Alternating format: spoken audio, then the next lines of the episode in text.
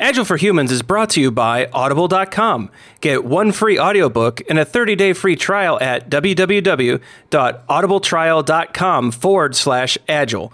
Over 180,000 titles to choose from for your iPhone, Android, Kindle, or MP3 player, including Scrum, The Art of Doing Twice the Work in Half the Time by Jeff Sutherland, and Crucial Conversations by Kerry Patterson. Visit www.audibletrial.com forward slash agile to enjoy your free audiobook today. Processes and tools dominate today's agile discussions but we are devoted to the individuals and interactions that make it work. From the beginner to the veteran practitioner, we have something for you. Welcome to Agile for Humans.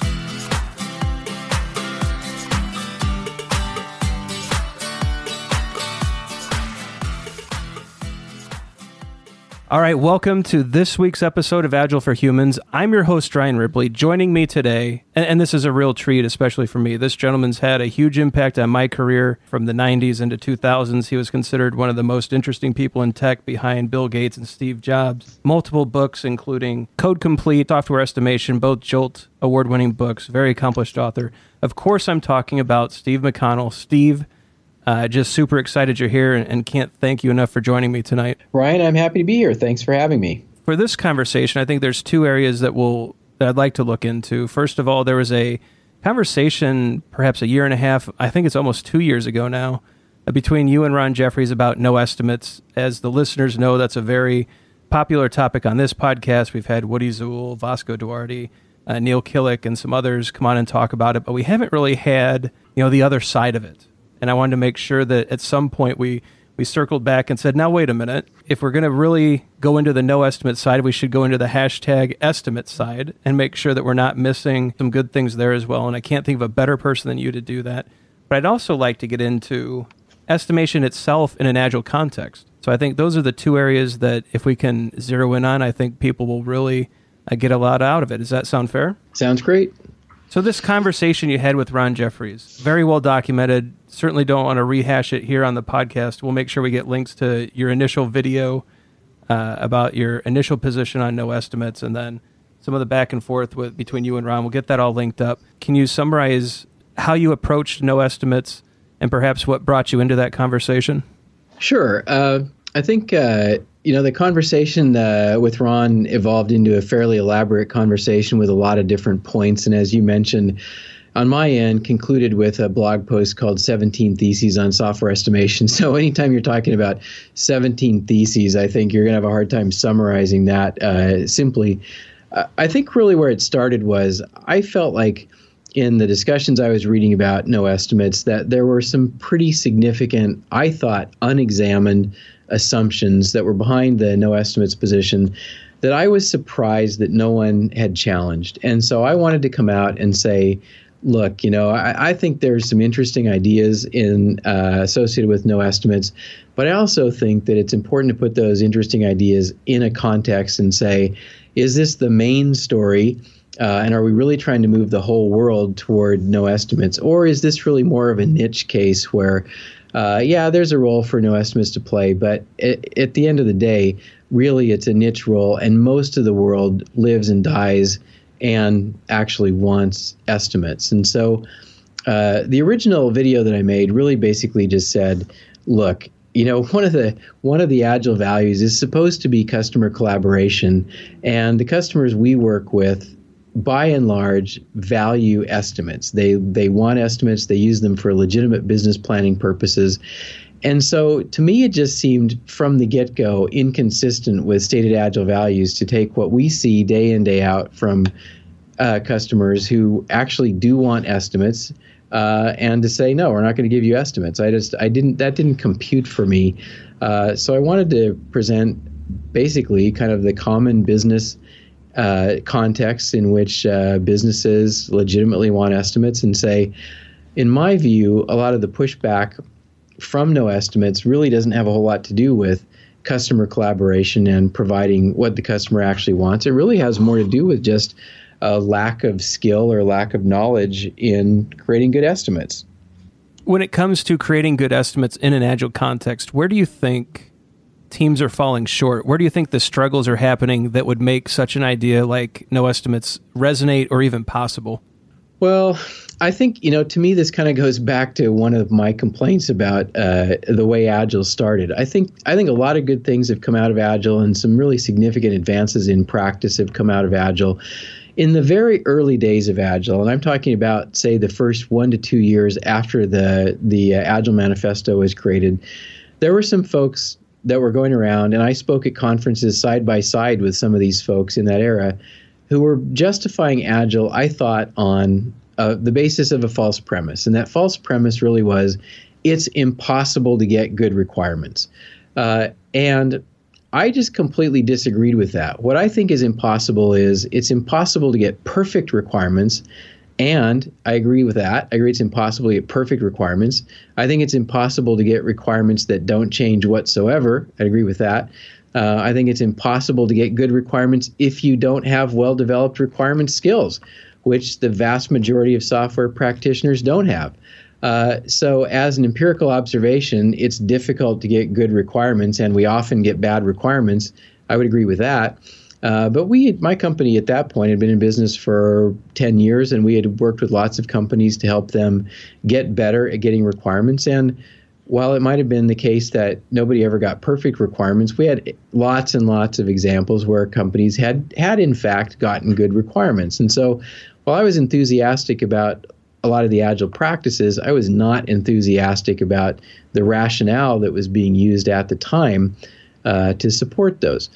And I think we fast forward 10 years and we see kind of similar arguments being made in favor of the no estimates, which is basically people running around saying, uh, it's impossible to get good estimates. Or, you know, est- I was on a project and the estimates really weren't worth anything, uh, or, you know, variations on that theme. And I guess my response would be pretty similar, which is if you don't know what you're doing, it is difficult to get good estimates. That is true. Uh, and if you're making an empirical observation that lots of people produce bad estimates, that is also true.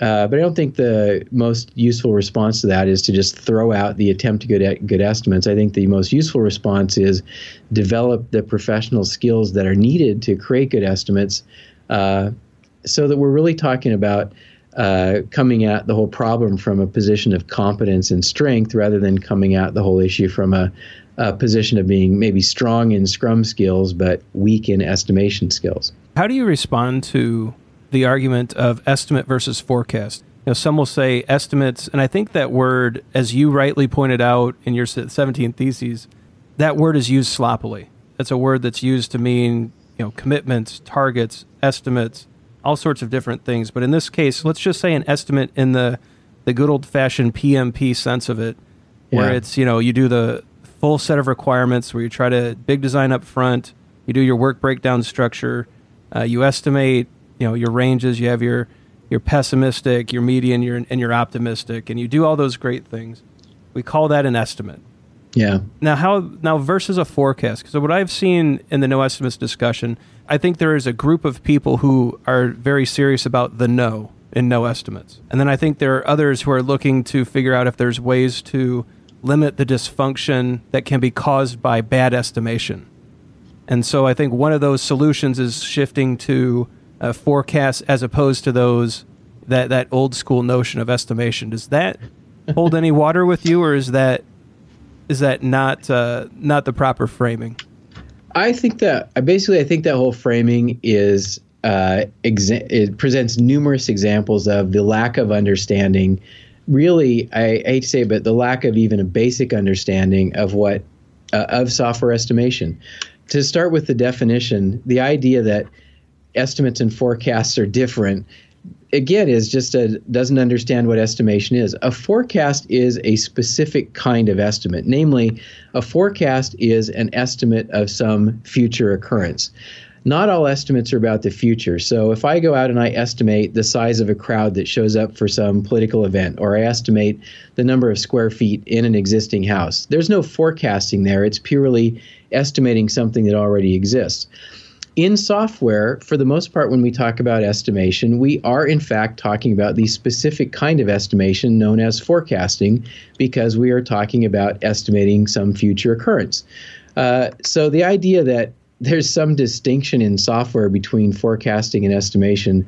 I think just doesn't doesn't uh, even have start with a basic understanding of of what the words mean. Um, the other examples you mentioned of sort of the, uh, you, I think you characterize it as a PMP approach of best case, worst case, and so on. You know, the fact that somebody presents best case, worst case, expected case doesn't mean that they actually had any skill going into those. They can still just be sticking their finger in the air and sort of applying their gut feel and saying, okay, well, this is what the best case feels like to me. This is what the worst case feels like to me. At that level, we're still really talking about guessing. Um, you know, psychologically, I think there is a benefit to actually, at least even at the gut level, thinking through the cases uh, and not just getting stuck automatically and reflexively on on the best case. Uh, but really, those should be backed up with uh, with uh, some more serious uh, analysis and ideally some some appeal to historical data, uh, ideally project data. That informs those best cases, worst cases, and and so on. you know, one of the things I find interesting is that as some of the work has come out in no estimates and and as you said some of the focus on that has really been more like better estimates than no estimates is I see a lot of ideas that essentially get resurrected from my 2006 book uh, software estimation demystifying the black art uh, you know you made the comment about trying to avoid pathologies associated with bad estimates well that's why I wrote the book back in 2006 was this idea of people estimating badly and then causing all kinds of organizational turmoil as a result of that is not a new idea. That's been something that's been going on the entire time software has existed. I think uh, that's a big part of what caused me to to uh, write the book. So, um, I mean, it's nice to see people maybe having a renewed interest, or you know, next generation discovering interest in this topic, but. I think uh, this is an area where a lot of people have been looking at this topic for a long time, and it would probably be beneficial for people to actually take a look at what's already been done and, and not feel like they have to reinvent the wheel. Yeah, I, I certainly agree with that part, and I wish that that more uh, people in our field would have read your book because I think that the reason that no estimates resonates, at least, and this is just my opinion. This is not a stated fact, or it's not an alt fact. It's just my opinion you know, one of the reasons it resonates is the damage that you mentioned that is done by uh, bad estimation processes, and then eventually what's done with the estimate. And, and, so I think that had some of those things really gotten through our industry a little quicker, maybe a little sooner, uh, perhaps such an idea wouldn't take hold. I, I think we have a tendency in software on all sides of any issue to uh, compare poorly informed, unskilled application of the point of view that we don't like with well informed, competent application of the point of view that we do like. Uh, and so I think one of the threads running through the no estimates movement is to compare how a competent, uh, skillful Scrum team can implement in a very reactive way and responsive way to how a team that's not very competent in estimation will work if they do kind of a brain dead, plan driven approach to a project that started with uh, on the basis of bad estimates. And of course, this is a fallacious comparison. What we really want to do is look at what possibilities do we open up when we have competency in estimation and what possibilities do we open up when we have competency in an implementation approach like Scrum? Uh, I don't think it makes sense to compare, you know, competent Scrum to incompetent estimation, or the opposite. It makes just as little sense to compare incompetent Scrum to competent uh, estimation. What we really ought to be doing, and really what's been my focus for the last 20, 25 years, has been trying to increase the professionalism of people working as software professionals. And uh, you know, do we have to estimate every day as software professionals? Well, no, not really. But do we need to estimate from time to time? Yeah, most software professionals need to estimate from time to time. It's not the center of our job, but it is an important uh, is an important secondary skill in the job of a software professional. And I think you know, a true professional is going to try to develop some competence in both those primary skill areas and in those secondary skill areas. And I see estimation as uh, as uh, one of those important secondary skills. So perhaps that's that's a big gap because I'd still you know, it, it's part of the reason that I, I, believe you stated that you or that you wrote your book is that so there were bad concepts out there. There's bad practices out there. I think we can all agree some of those bad practices and concepts around estimation still exist. And so perhaps many of us have never seen, or maybe many, maybe many of the listeners out there have never seen what professional estimation on a Scrum team looks like. So perhaps you could walk us through some of the activities, some of the practices. And of course, I know that this is like a week long class, but that, that, it would normally be. But what are some of the things that you would expect to see from a group of professional software developers working on a Scrum team who are performing their estimation activities? Yeah. So um, you're right. It is a multi day class. It's not a week long class, but it's a two day class. Um, and, you know, we can usually accomplish quite a bit in a two day class on this topic for whatever that's worth. Uh, the, the concepts are they're not intuitive, they're not terribly difficult, but they're not concepts people are necessarily going to come up with on their own. I think if we're going to talk about what competent estimation looks like on a Scrum project, we have to talk about the whole project lifecycle, including the part before the project even gets approved. Uh, so if if we're in a context where let's let's start with the the essentially the budgeting context where the organization has a list of 20 projects that it would like to take on but it has budget for maybe 10 of those projects so before we even start doing scrum before the team is even necessarily even assembled somebody in the business is going to have to come up with a business case that says we think this project is worth doing we think that the benefit is going to outweigh the cost and that is going to involve estimation on both sides. It's going to involve estimation of the benefit. It's also going to involve estimation of the cost. You know, we don't live in a world where every idea is a good idea and where we actually have the resources to do every idea that anybody ever comes up with. And so we actually have to choose which ideas we do and which ideas we don't. That's an important uh, business planning, financial planning function of any business. So early in the project, I mean, before the project even really officially starts, there is a need to come up with some sort of a rough estimate for the project. Uh, and I think this is something that a lot of technical uh, folks don't understand is the business has a legitimate need to come up with an estimate for the project. Uh, do we have all the details pinned down? No, we don't. Are we going to be able to estimate to uh, three decimal places? No, of course we are not going to be able to do that. Uh, I think one thing that a lot of uh, that gets uh, where we start running into problems with estimation is a lot of organizations have pretty ineffective commitment processes. And so at some level, they know that before the project is really pinned down in detail, we're not going to be able to estimate with a high degree of precision on that kind of project. But we still have a need to estimate with a low degree of precision to decide whether we even want to take the next step of the project. And so that needs to happen. Now, we haven't started doing iterations yet. We don't even necessarily have the team in place yet. Uh, and and we have already started estimating. And so one of the things I think is important to understand about that is we're not talking about individual contributors on a Scrum team creating estimates at that point. We are talking about somebody who actually has some significant skill in estimation per se, uh, who is estimating the project at that level. And, and it is not important for the kind of estimate we're talking about to have the people from the project actually doing the work. For somebody who thinks that is important, it, that likely means that they're trying to apply the wrong by the wrong kind of estimation practice too early in the project. Uh, and uh, and uh, and so that would be a, an indication, I think, of basically poor estimation practice. Um, as the project gets authorized, so Steve, can I can I jump in there for a second? Sure. So because I, I think this is an area there that there is a lot of confusion on, and and again, I I think it's very fair to say a lot of people are not as educated as perhaps some should be in this area. But for for what you just said about a different kind of estimation, so we're we're pre-project, we don't have team members uh, assigned yet, so we're we're at this kind of inception phase uh, of of the pro- or actually right, even prior to inception, it's really just should we do one or, or the other?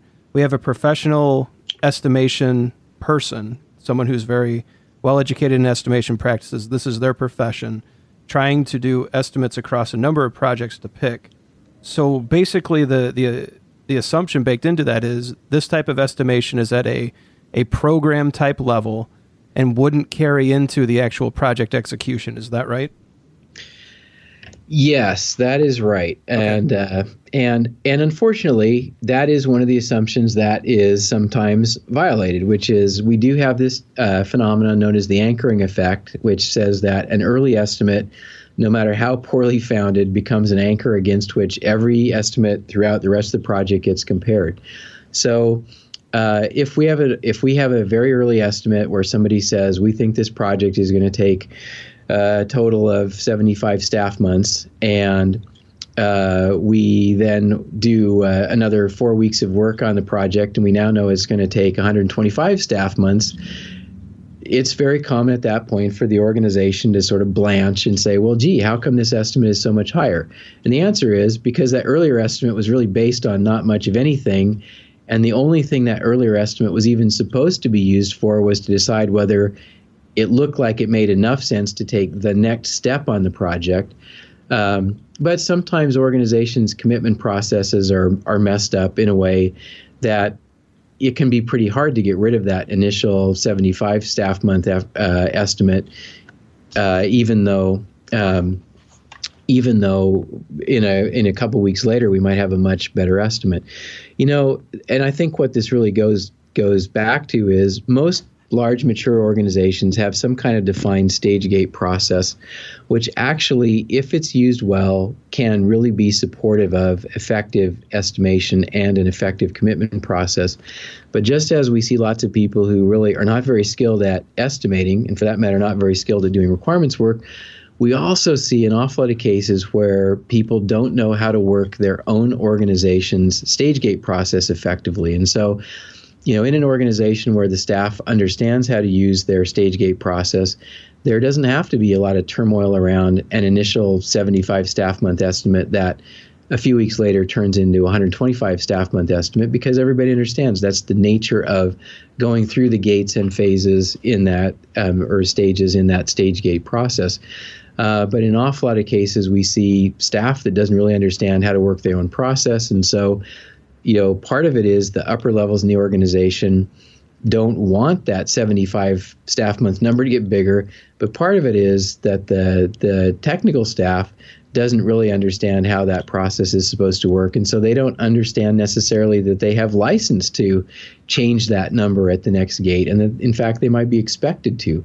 Um, so I mean, again, I, my focus for a long time has been on increasing software professionalism and increasing the level of skills some technical people tend to view their their necessary areas of expertise as basically being coding, designing, testing.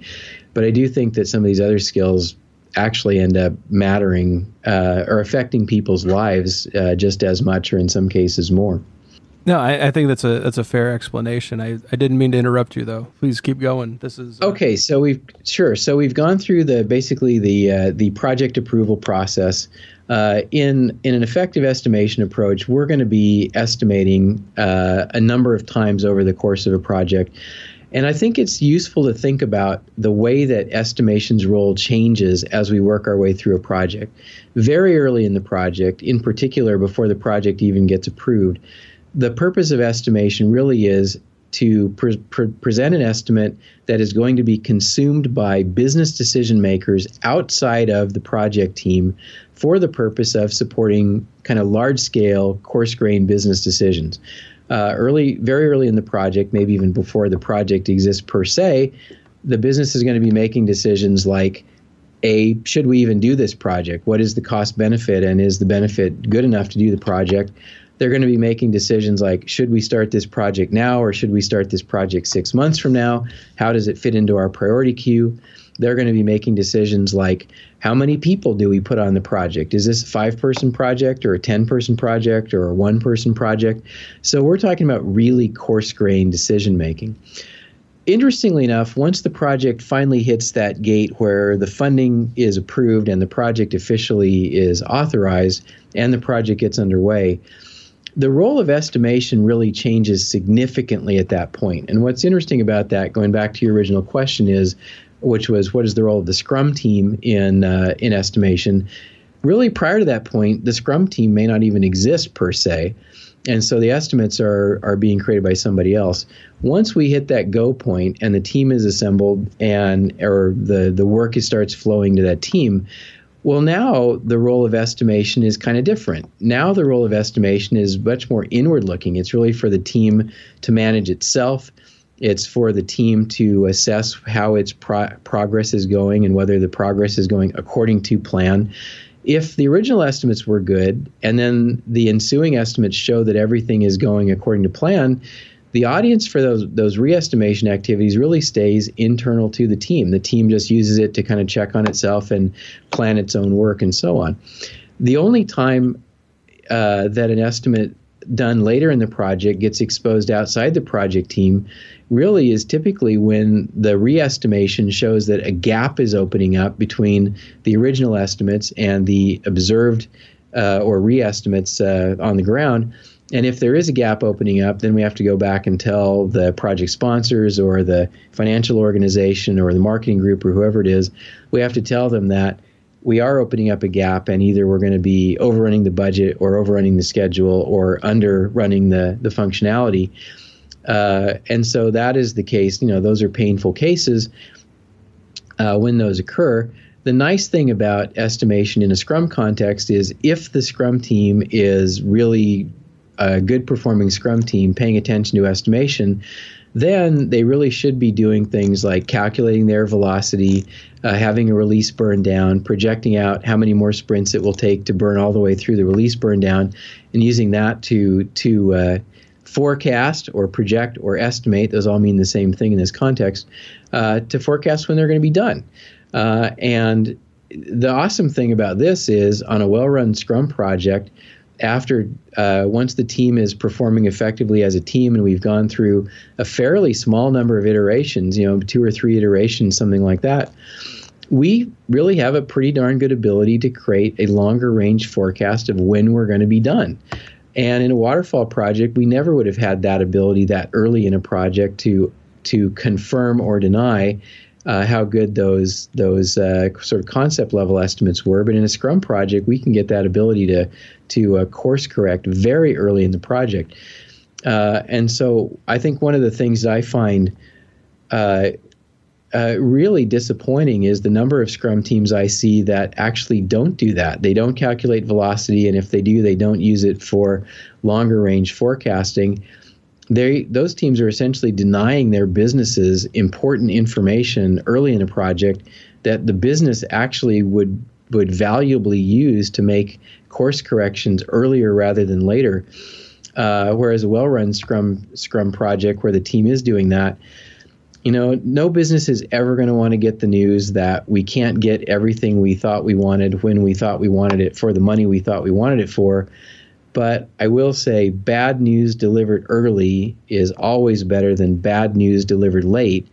And in a well run Scrum project, we have a vastly enhanced ability to uh, detect uh, bad news, if there is bad news, we have a vastly improved ability to detect that early, and so that's you know that's fantastic. I think there would be some heartburn over the idea that someone else is doing estimates that the team could inherit. But I think, as you noted, I mean there should be some some maturity in the management staff as well, because I I don't, and, and, perhaps it's it's the way that some of this was framed, or you know the asynchronous uh, discussions that went back and forth online, but it's one of those where yes, certainly software developers in the in the scenarios that you laid out have to become good at estimation.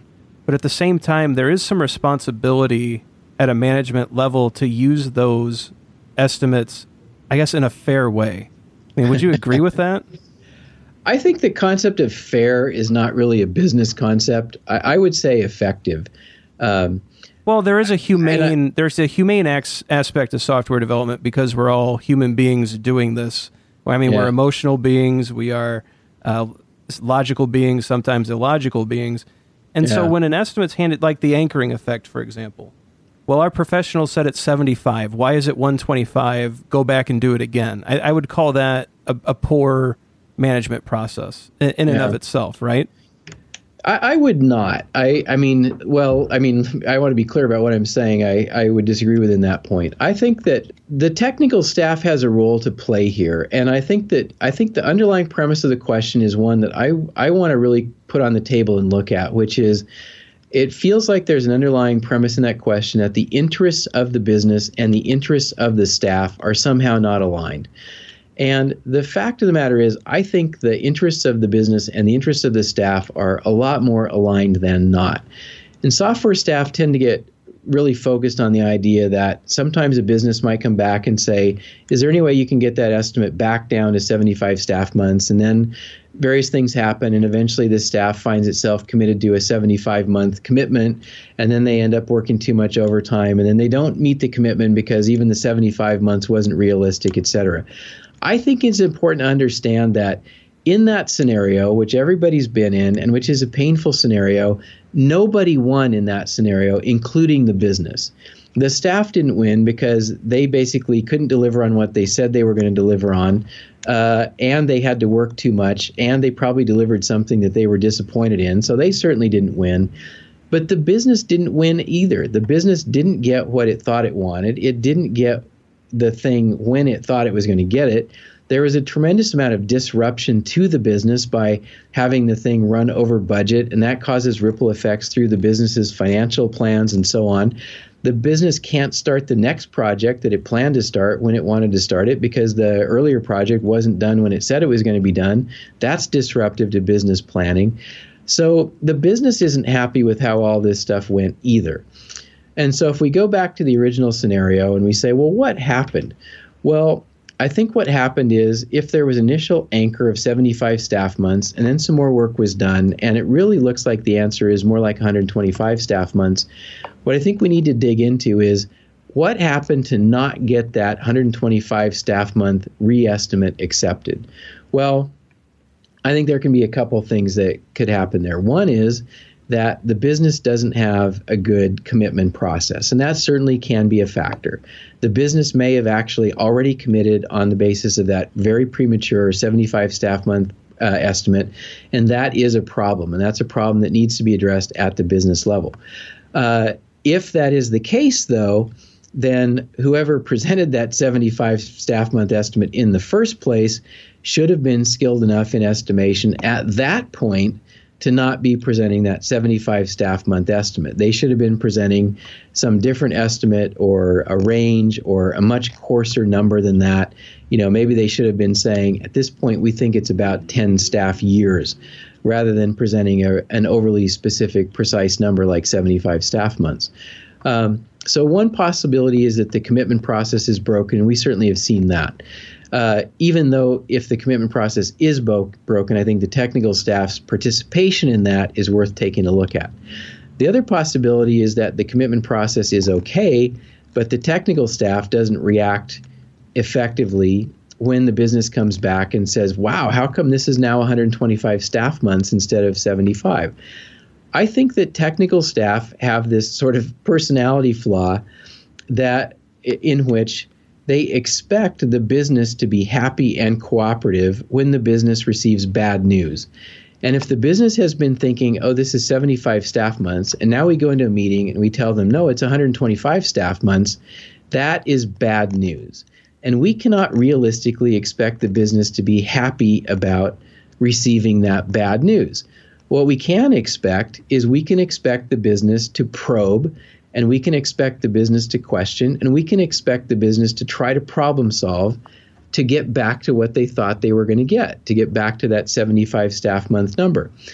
That is a natural process. In my view, that's a healthy process. If the business just automatically rolls over and says, oh, yeah, that's fine. We just increased by 50 staff months. We just increased by 67%. Uh, I don't think the business is doing its job if it does that. Part of the business's job is to try to figure out how to get the work done for a cost that makes sense. So the idea that the business is just going to roll over and say, okay, that's fine, thanks, is not a realistic idea. And I think further, it's not even a healthy idea. And it's certainly not an idea that I'm advocating. So I fully yeah. expect that if I come back to a stakeholder, you know, the person who's writing the check, and I say, look, it's 125, if I provide that estimate, uh, I would expect them to ask questions. I would expect to be challenged, and if I don't have a good story, I expect to have that new estimate rejected. Yeah. I think that's part of part of the game.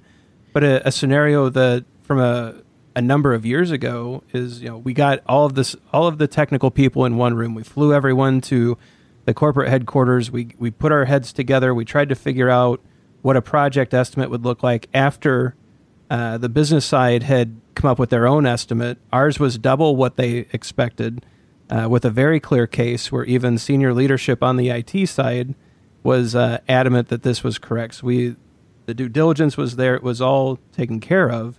A stakeholder said, "Look, we've already committed to this. If it doesn't hit this, I'm going to get fired. So make it fit."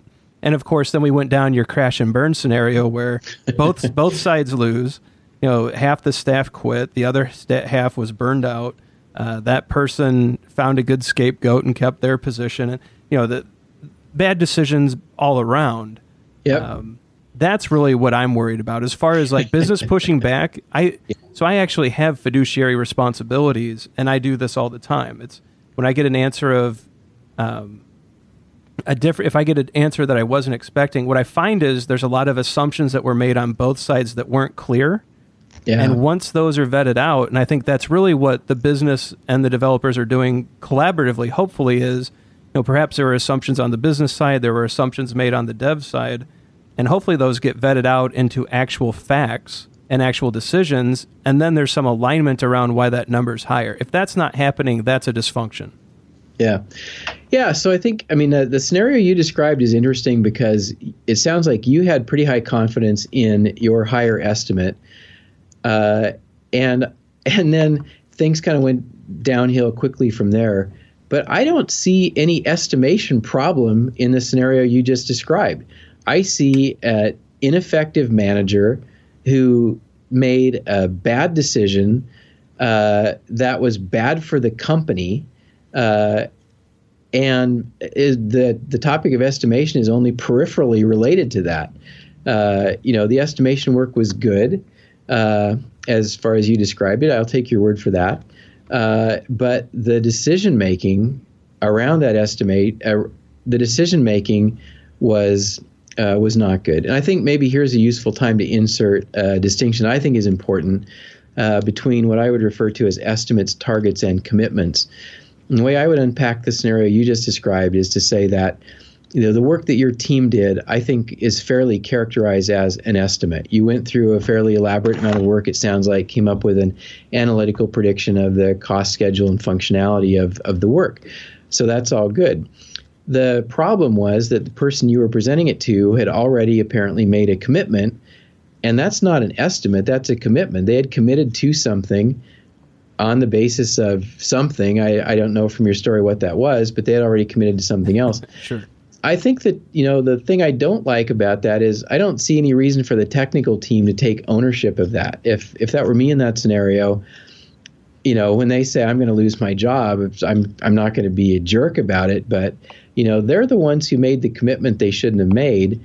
And I think I would probably say something like, you know, look, you know, I want to differentiate between an estimate and a commitment. It sounds like you've made a commitment uh, to whoever you made that commitment to. I think that's unfortunate because our estimate is now saying that we basically don't have any chance of delivering on that commitment. Um, you know, we cannot reduce the estimate because this is our best analytical prediction of how long uh, how long it will take or how much it will cost to deliver this amount of work. Uh, you know, if that commitment really is cast in stone and we can't renegotiate the commitment, and if in fact that commitment is for the combination of cost, schedule, and functionality, then I don't have a really good answer for you. What our estimate is telling you is we've got early notice that we're not going to be able to deliver on that commitment.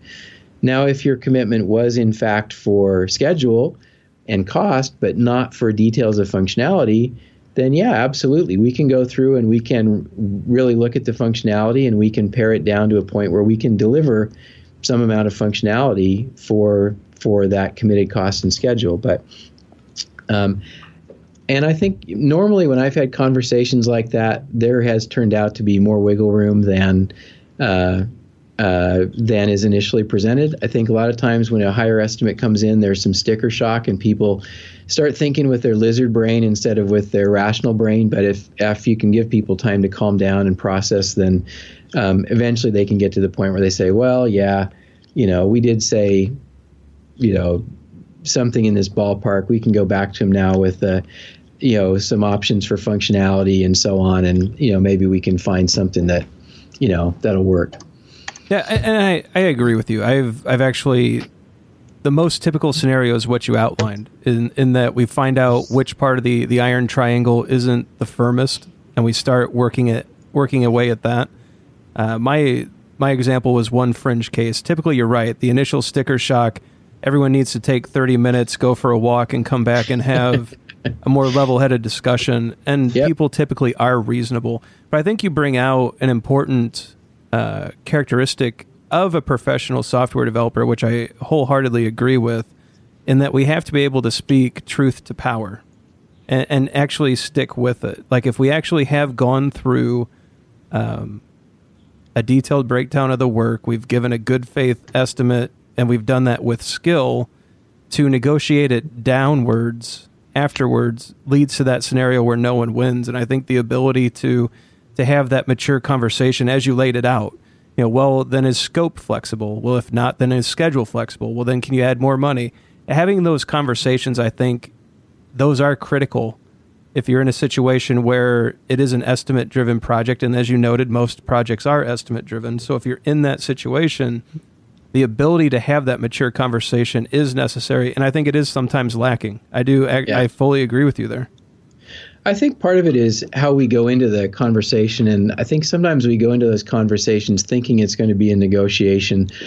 I have I, I became convinced quite a long time ago that viewing estimate discussions as negotiations was a counterproductive way to look at them. And the reason I say that is in a negotiation, we have people sitting on opposite sides of the table whose interests are not aligned. You know, my interest is in some way opposed to your interest. You know, if we practice win win negotiation, then we employ creative solutions and we try to make the pie bigger before we divide it. But at the end of the negotiation, we still divide the pie because our interests are are not comp, are not the same. In most business contexts, we are not on the opposite side of the table from the party we're having that discussion with. We're on the same side of the table. You know, we both want the project to be successful. We both want the customer to be happy. We both want to be successful in the marketplace. There's nothing being negotiated. What we're doing instead is problem solving. And I think if we can approach those discussions as problem solving discussions and really understand what our role in the problem solving discussion is, I think that's a way better mindset to go into the discussion with. So I think the best way to approach those discussions from the technical, technical leader, technical manager point of view is to say that your role in that discussion is to be the person who is most knowledgeable about the delivery capability of your team or your organization. And that phrasing is quite specific. You're the person who's most knowledgeable about the delivery capability of your team or organization. And and in that problem solving discussion, it is important that you actually play that role. No one else in that room is going to be playing that role if you don't. The marketing person's not, the salesperson is not, the program manager is not. If anybody's going to play that role, it has to be you as the technical leader, technical manager uh, and so it is important for the sake of the organization that you actually play that role. And if you don't play your role, meaning if they say, can you just cut your estimate down to 75 and you say, yeah, okay, but in your heart you know that you really can't, then guess what? The organization now has made a bad decision based on bad data, and you were the one who agreed to the bad data. And so, in that discussion, for the sake of the organization, it's really important that you actually say, look, you know, I wish I could tell you that there was some way that we could deliver this for 75, but we've looked at this all different ways and we have come to the conclusion that it really is going to be 125.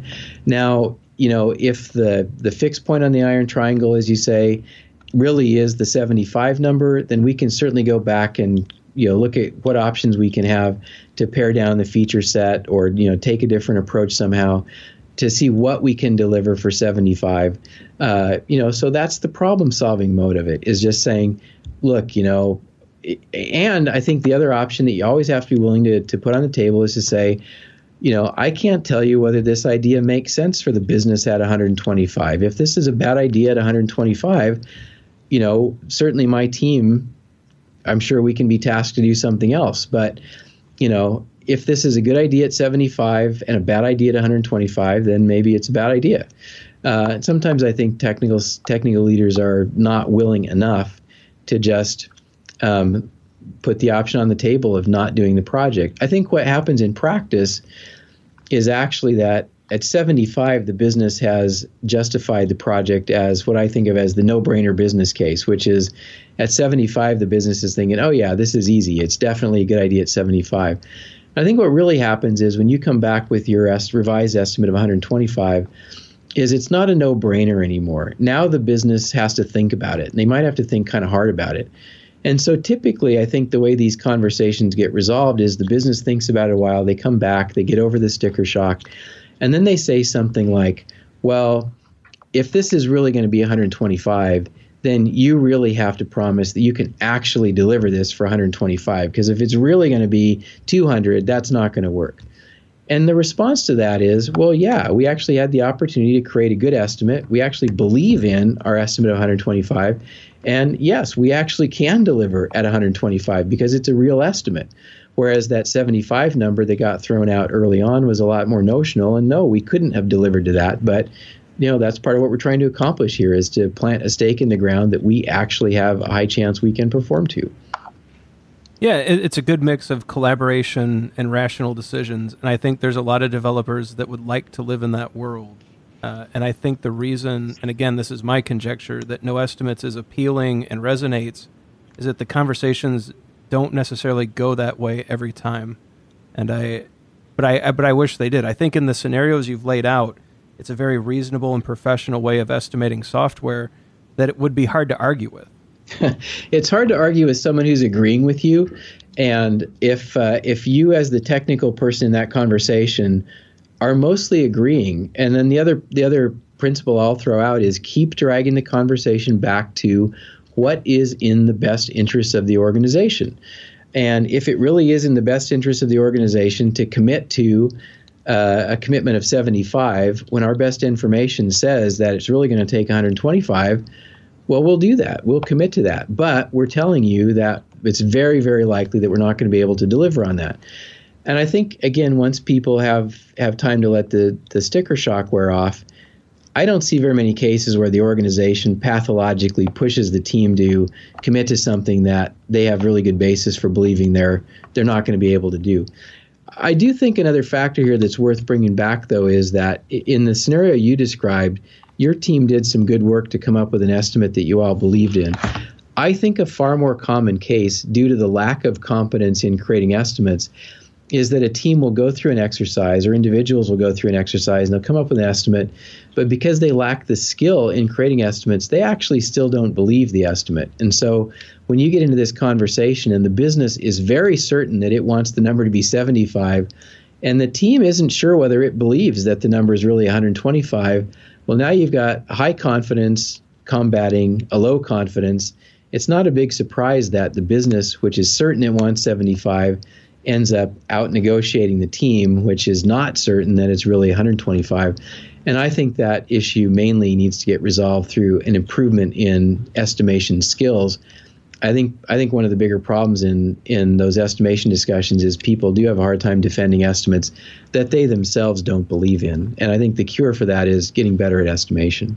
Yeah, the half-hearted effort will get smelled out very quickly. I mean, that's something that, you know, from CEO I mean, down to director and even manager. I think that type of professional on the business side is very good at sniffing out kind of weakness or not, um, or even just that lack of confidence, and that yep. that comes forward very quickly.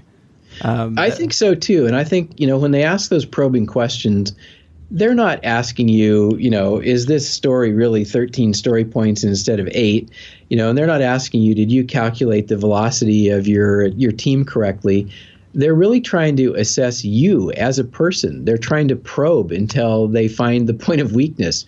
And so I think a lot of times technical staff won't really push back until they get probed to the degree where they've got something that is just one tick short of impossible.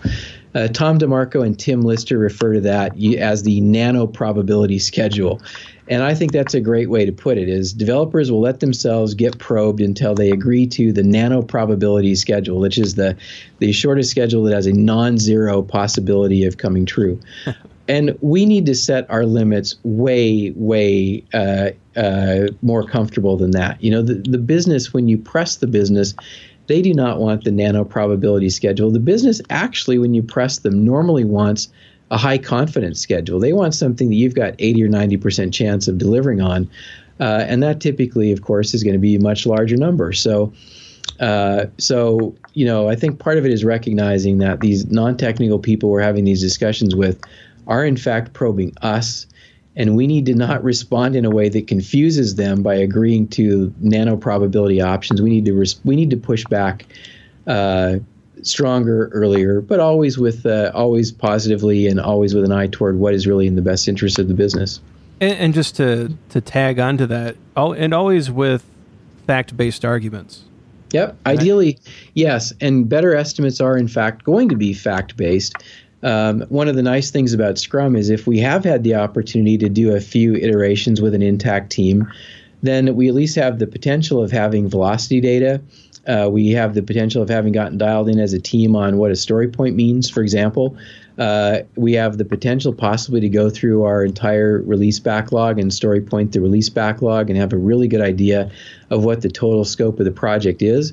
And if we've got that and we go into our discussion and we can say, well, look, you know, the story, the the uh, release backlog here is 500 story points, and our velocity is 20 story points per iteration. And there might be a little bit of variation around that.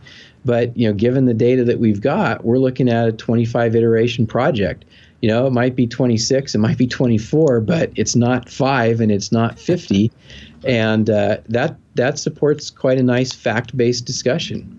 Yeah, we, we definitely know the, the project's bigger than a bread box, but uh, yeah, I certainly agree that, that velocity does that. How do you feel about because uh, this is another concept in the no estimates universe. The the idea of counting counting stories versus story points. Do you see any distinction there, or is there some some nuanced differences that we should take into account? You know, I think what this is basically stories and story points essentially fall into the category of proxy based estimation. And when we do proxy based estimation, there are a couple attributes we want to look at for the math to work out correctly. Uh, one of the things we want to look at is how much variability is there in the things that we're counting. Uh, and another thing we want to look at is numeric. The assumption that we're trying to, to to take advantage of is the average in the future will work out to be about the same as the average in the past. And so, if I say I'm doing about 20 story points per, per iteration average, I'm kind of assuming that the next iteration I'll do about 20 story points, and the one after that I'll do about 20 story points. The more data points I have, the more confidence I can have that that will work out. You know, if I've got 10 data points and an average of 20 story points per iteration, for iteration number 11, it might be 17, it might be 22, somewhere in the ballpark of 20, but the idea that it's going to be exactly 20 is at risk. On the other hand, if I can do 10 more iterations, the idea that the average of those next 10 is going to be close to the average of the first 10, that's a pretty darn safe assumption. So basically, I just approached your question about stories versus story points from a math point of view. To be really safe, I'd like to have ideally at least 20 of whatever the things are that I'm using for estimating any particular thing. And if I've calibrated my um, stories using at least 20 of them. So in other words, I've got, you know, I've gone through however many iterations it took me to do 20 stories, and that gives me a calibration of the number of stories per iteration. I'm going to feel okay about that calibration. But if I then try to project that forward for how long it's going to take me to do four stories or seven stories, I don't have enough stories to be confident in the math. I need, ideally, I need at least 20 of those to, to be very confident in my projection. And so what that means is if I've got 20 stories to start with and I've computed my velocity based on stories rather than story points, I can be I can be reasonably confident how long it will take me to do the next 20 stories. What I'm less confident in is how long it takes me to do the next four or five stories or any four or five stories in that sequence that leads me to a total of 20. So, um, you know, in theory, if I've got a product uh, release backlog that has you know 150 stories in it, I can estimate that release backlog with pretty good confidence with that number of stories. Um, as I get into my sprint planning, I'm gonna I'm gonna be less confident. Certainly. And of course, all of the usual caveats with velocity apply that if team members swap in and out or team size changes or things like that, of course, sure. there's going to be some, some reshuffling, but we hope eventually that all averages back out. I think that's, that's a pretty common uh, understanding of velocity there. Yep, yep. So certainly fractional allocation of teams, getting multitasked across projects, right. people going on people going on vacation or any anything like that. Yep. So in this example, so we talked about a project that was really I think it was cost and schedule driven. I think value started at the front, but it turned into a value and cost driven discussion. Uh, there are arguments out there around kind of a value driven uh, project with more like uh, budgets as opposed to estimates. I'm sure you saw some of that from Ron in your exchange. Right. Uh, but as we talk about, let's say we have 20 projects and the business has worked closely with the customers and the customer feedback is, you know, project A is, is the most that resonates with uh, with us. It's the one that we would purchase. They've done some of that A/B testing and you know all of that lean startup type investigation where they put up a site and they figured out yes, everyone's clicking here. They all want this type of application or feature or mobile app or whatever it is. So they did that research. They know that this is the most important project. They set a budget. They they decide that you know, let's say we have a Scrum team with a, a burn rate of ten thousand a month. Uh, if only that were true, right? But uh, let's say they have a burn rate of ten thousand a month. We want to see what they can do uh, over a ten month period. We'll budget hundred thousand dollars for this experiment because we know this is already the most pressing for our customer. Essentially, the the estimates are more implicit in that scenario, right? But is that I guess it's still estimation, it's still implicit, but is that a model that you think uh, does have a future, or are we still going to be cost and schedule driven? Yeah, I think we we see a lot of contexts where the estimates are kind of implicit. You know, if I'm building if I'm building houses in in uh, uh, a development, and the houses are all kind of cookie cutter houses. You know, some are mirror images of the other, or different color trim or whatever. You know, I might have some variability in the first house I build and maybe in the second house I build, but as I get to my hundredth house, I pretty much have it down at that point. And again, you know, there could be something that causes a couple percentage points difference in the cost, but by the time I do the same thing a large number of times, the variability is just not, you know, is well understood at that point. So the context that you're describing, I think, is one where we've got an intact team. Uh, we've got an annual budget fix. I mean, this is the common scenario that we see. And really, what's going on is the organization is feeding this team functionality given the budget and uh, an annual, essentially a fixed schedule of an annual budgeting cycle. You know, I think uh, the only time estimation estimation would come into play in a couple different ways in that scenario. One is if I've had my team doing this for a couple years, the organization has had time to say, well, I think I need one more person or two more people or one less person. So there's some trial and error there to get to a level of capacity that they're comfortable with for the the uh, the business value being generated. So I don't really think of that as estimation. I think of it as more kind of basically, you know, uh, uh, probe and response. Um, so where's the role for estimation there? Well, I think the role for estimation there is potentially in estimating when you're going to be done with certain capabilities. If the organization is saying, well, what point will this capability come online? That certainly is estimation. Um, but I do think that there are scenarios where where even that isn't the case. It's just the, the mission truly is just keep doing the next most useful thing. And we as an organization have concluded that it makes sense for us to have three people working in this area and just keep feeding them a stream of work and they keep doing the work as as effectively as they can and we keep prioritizing the work so they're always working on the next most important thing. And truly in that case i don't think that there's really anything that i would think of as estimation in that scenario.